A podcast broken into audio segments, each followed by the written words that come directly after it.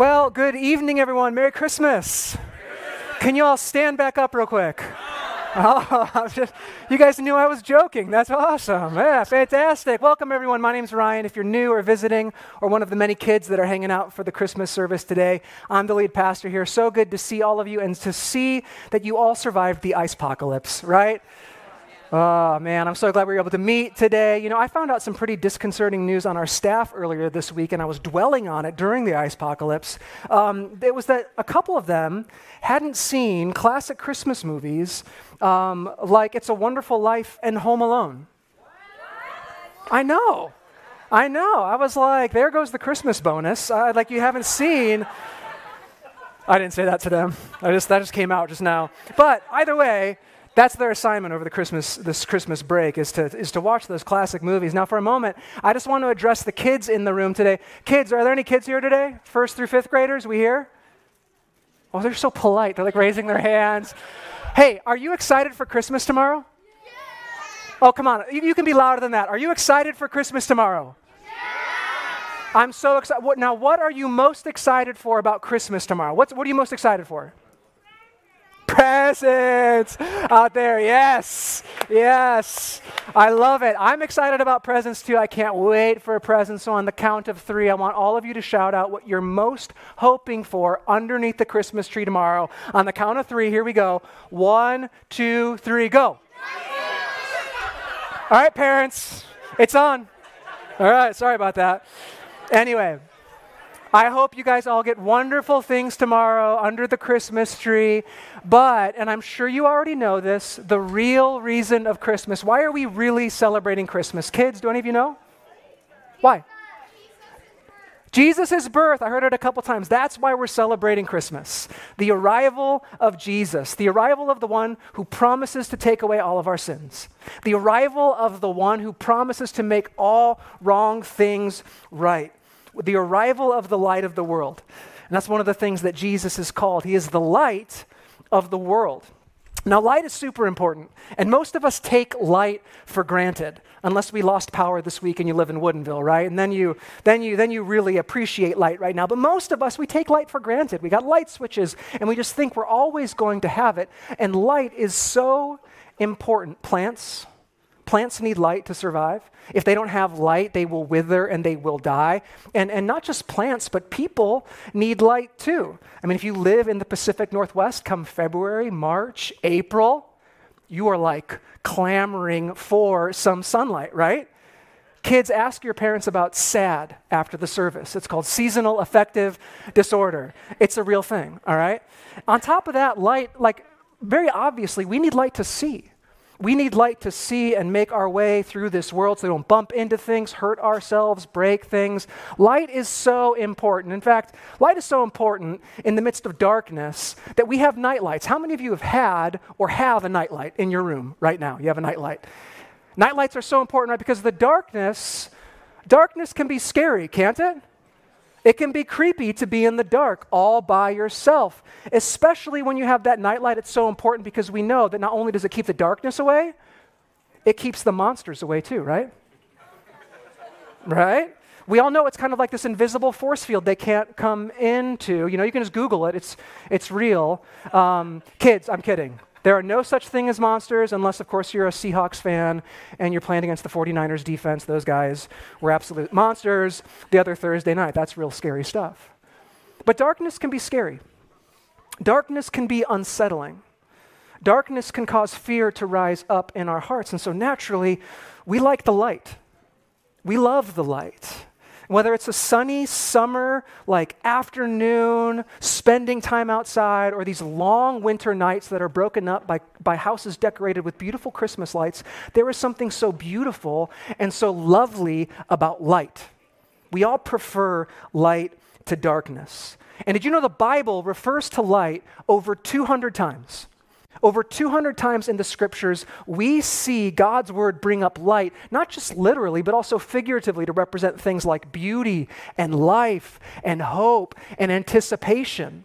In fact, in the very beginning of the Bible, in the book of Genesis, in that ancient story of creation, the first thing that's created amidst chaos and darkness is it's light. It's light. And the prophet Isaiah, he prophesied about this really special person that would one day come and one day arrive on the scene and lead God's people out of darkness. And Isaiah, he prophesied and he said that this special person would be a light to the nations, to open blind eyes, to release prisoners from dungeons, those who live in darkness from prisons. You see the way that God's word talks about darkness. It's scary. Uh, dungeons, prisons. And what's so amazing about the light, though, that Isaiah prophesies about is that this light has come. And this light is a person. And this light has a name, and his name is Jesus. The gospel writer Matthew, he refers to this prophecy that Isaiah wrote about hundreds of years previous. And in Matthew chapter 4, verse 16, Matthew writes about this light, and he says this that the people who sit in darkness have seen a great light. And on those who sit in the region and shadow of death, a light has dawned.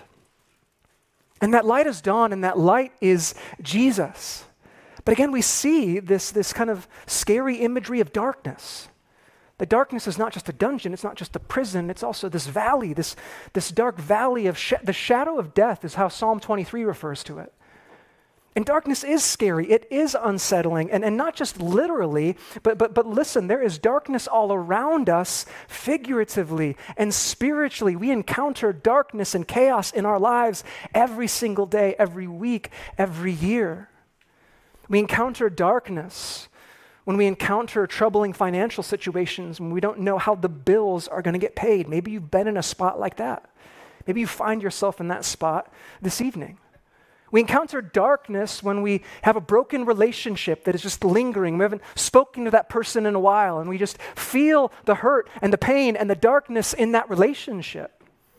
We encounter darkness when a loved one who is very close to us receives a diagnosis that, that, that isn't looking so good, and we wrestle with that darkness all the time. But listen, amidst that darkness that we encounter in all sizes, shapes, and forms, understand that there's hope. Understand this evening today that there's hope. There's hope in the midst of the darkness.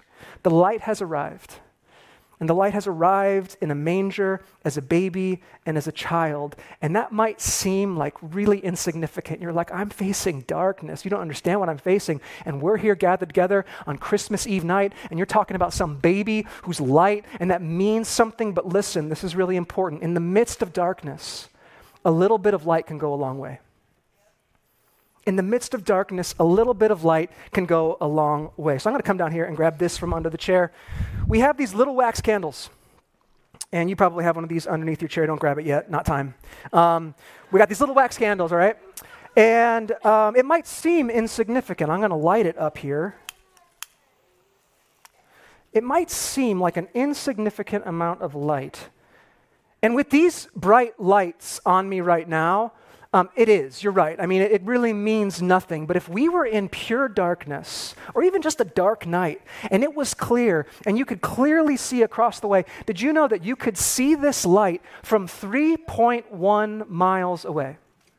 3.1, and the only reason that you can't see it farther, oh no. Service over, sorry.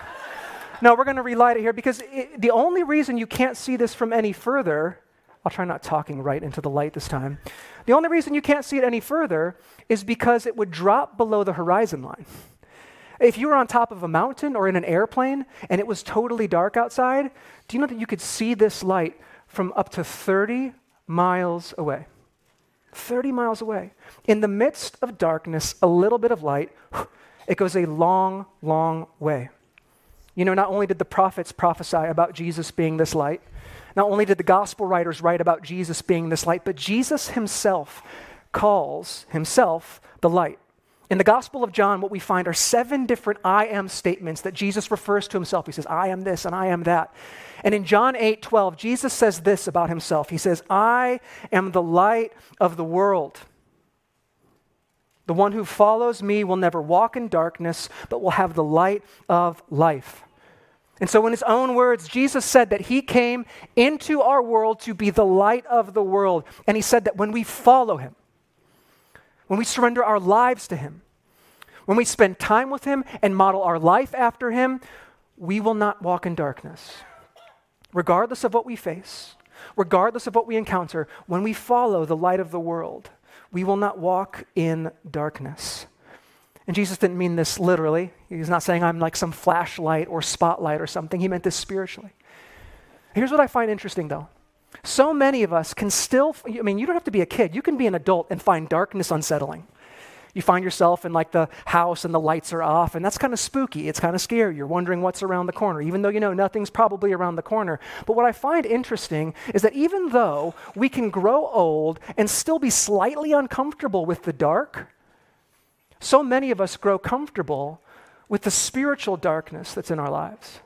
And I'm not talking about the broken relationships and the sickness and the unpaid bills and those things that we face that we all want to avoid. But what I'm talking about here are the thoughts, the actions, the behavior, the way of life, maybe that hopelessness we feel, the worry that we feel the neglect of our relationship with the Lord that goes on in our life, and we just have this darkness that we just kind of grow really comfortable with, and it kind of becomes like this steady partner in our lives.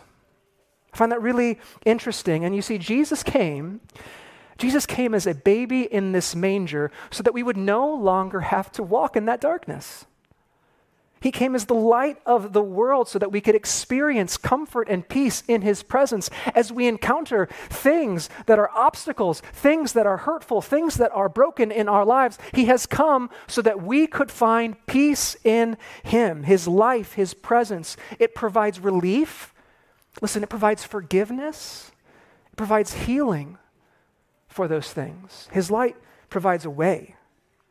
He came, Jesus came so that we would be able to see God more clearly. God's word says that Jesus is the perfect image of God. And so, what that means is that when we wonder who our God is, we simply have to look at Jesus in the Gospels, and that's who he is. He is the light of the world, and he helps us understand God, and he makes a way for us to have a relationship with the God of this universe, the one who spoke the existence of this universe and created light once and for all. Jesus makes a way for us to have that.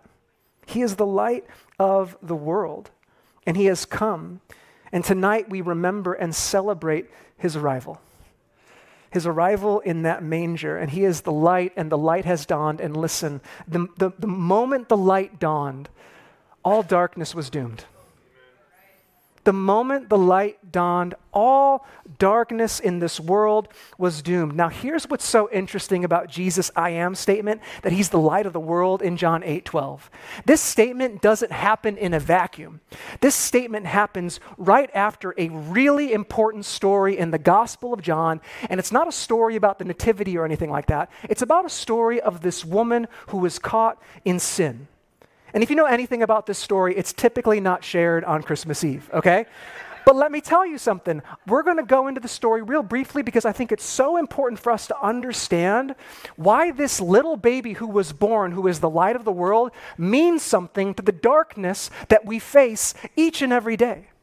And in this story, there were these religious leaders, quite angry dudes, and they found this woman and they caught her in some act of sin, in a moment of darkness. And they dragged her into this public square and they threw her before Jesus. And they said, Jesus, we caught this woman in an act of darkness, in an act of sin. And God's law says that because of what this woman was doing, she should be punished by death. And they stopped and then they asked Jesus, and they said, Jesus, what do you think we should do? What should we do to this woman? And if you know this story, Jesus kind of famously what? He gets down on his knees, right? And he starts to write in the ground. We have no idea what he wrote. no idea what he wrote, but he wrote in the ground. We have no idea why he was writing. Maybe he was just buying time. Maybe he was bored, just kind of letting them kind of get their anger out. But if you would for a moment, just pause and think about that woman. And think about what it must have been like to be her in that moment. trapped in the middle of this confrontation by these religious leaders trying to entrap Jesus in some moment. And, and let's just concede for a moment that the religious leaders had caught this woman in sin somehow. And that she was guilty of whatever they said she was guilty of. Imagine the fear that she would feel in that moment. Imagine the condemnation, the judgment, the guilt, as that's just kind of being laid out in front of everyone's eyes, and she's wondering what's going to happen. I mean, this woman would have been genuinely concerned for her life in this moment. Maybe she was in that moment of darkness, and in her own life, she felt trapped by that way of life, and that there was no way out, and this is all that she could do with her life. And I'm sure that, it, that if that's the case, that's something that many of us probably identify with. If we've ever had to deal with darkness, sometimes we feel like there's no way out of the darkness that it's got us by the legs and we are trapped. And so she's there and she's breathlessly anticipating what Jesus is going to say to these religious leaders. And in that moment, Jesus gets up. He gets up. And he says to these religious leaders, he says this Whoever is among you, whoever among you is guiltless, may be the first to throw a stone at her. You can just imagine like a silence like this would just fall over that scene just totally fall over that scene. And one by one, the scripture says, I just imagine she'd hear the thud of those rocks on the ground that they were planning on stoning her with. And it says, they walked away, the, beginning with the older, leading down to the younger. Imagine the relief that that woman felt in that moment. Imagine the comfort, thinking, here is this Jesus Here's this Jesus who maybe she's heard rumblings about and rumors about this Jesus. You know, Jesus in God's word, it says he's the friend of sinners. And here's this woman caught in this act of darkness, and maybe she had friends or, or people that she knew who were talking about this Jesus, and they were like, You've never met a man like him. He's a man full of grace, he's a man full of hope, full of kindness, full of gentleness, full of meekness, full of mercy. And he changes everything. And here this woman is in this moment, and she can't believe it. Like she, she has had this close encounter with Jesus, and she maybe looked up from the corner of her eye and just caught a vision of him, and he addressed her. And he said this to her He said, Woman, where are they? Did no one condemn you? And she replied, No one, Lord. And Jesus said this. And he says this to us this evening as well. I do not condemn you either. Whatever darkness you face, I do not condemn you for it. Go and from now on, do not sin anymore. And in that moment, Jesus offers a lifeline. He offers her hope. And he calls her out of her moment of darkness, not through judgment, not through fear, not through condemnation, not through shame.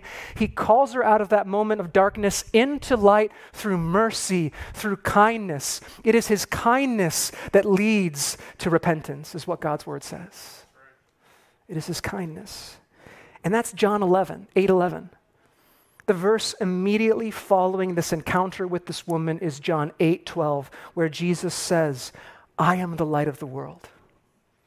The one who follows me will never walk in darkness, but will have the light of life.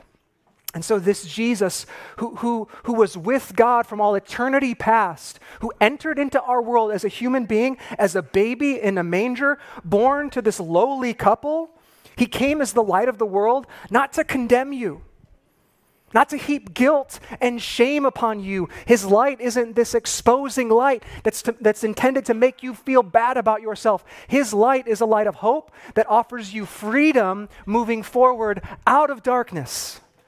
And that light is available to all who follow him.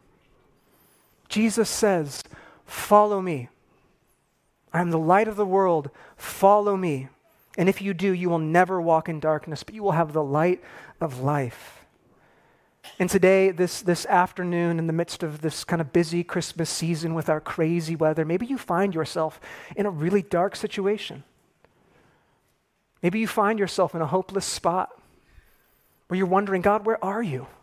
Where are you in this thing? Where are you in this broken relationship? God, where are you in the midst of our financial trouble? God, where are you in the midst of this sickness? God, we are waiting on you to answer. Where are you? And if that is you today and you are struggling in that season of darkness, wondering where is God, you're like, I haven't heard God. I haven't felt God. I haven't sensed God in years. If that is you, let me just tell you this evening that there is hope.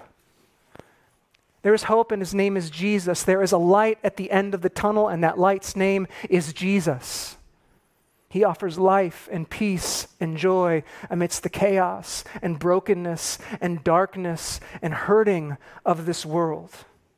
He's the light that the prophets spoke about thousands of years ago. But he did not come to us in this blaze of glory. He came to us humbly as a baby in a manger. The way from darkness to light is found in this manger through Jesus. The way from death to life is found in this manger through Jesus Christ. And he came, listen, in the darkest of times. He came amidst oppression, amidst war, amidst hundreds of years of silence from God to his people. He came. And when the light came, the darkness was doomed. And so Jesus says to all of us today, this Christmas, He says, I am the light of the world. The one who follows me will never walk in darkness, but will have the light of life. And so, in this quieter moment on Christmas, I just invite you to close your eyes right now as we just take a quick moment to reflect upon what Jesus has, has said to us here today. And what Jesus has said to us here today is, is that he offers us hope because he is the light of the world. And this light, this hope, is freely on offer to anyone who follows him. As we think about that story uh, about that woman, Jesus offered her mercy and kindness, but he didn't tell her to go back out into her life and into her world doing the same thing she was doing. He said, Go and sin no more. You know, sin, sin over promises and under delivers. It always does. That's what darkness does. And this Christmas, I think there are even subtle ways that we can be deceived into thinking that we'll find hope and contentment and peace. And so, in this moment, perhaps some of us just need to take a step of faith and say, Jesus, I will follow you. Maybe we went through a season of our lives where we followed Jesus, but it's been a long time since we've really truly followed Jesus. And this is the moment that God's Spirit is calling us out of our, our, our, our, our slumber, out of the darkness, and He's saying, No, follow me again.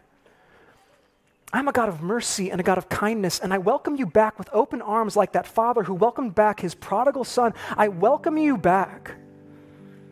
For some of us, it's the first time you'll be running to God's arms. But Jesus said, he, he promised that when we follow him, we will not walk in darkness. And so, Jesus, we thank you.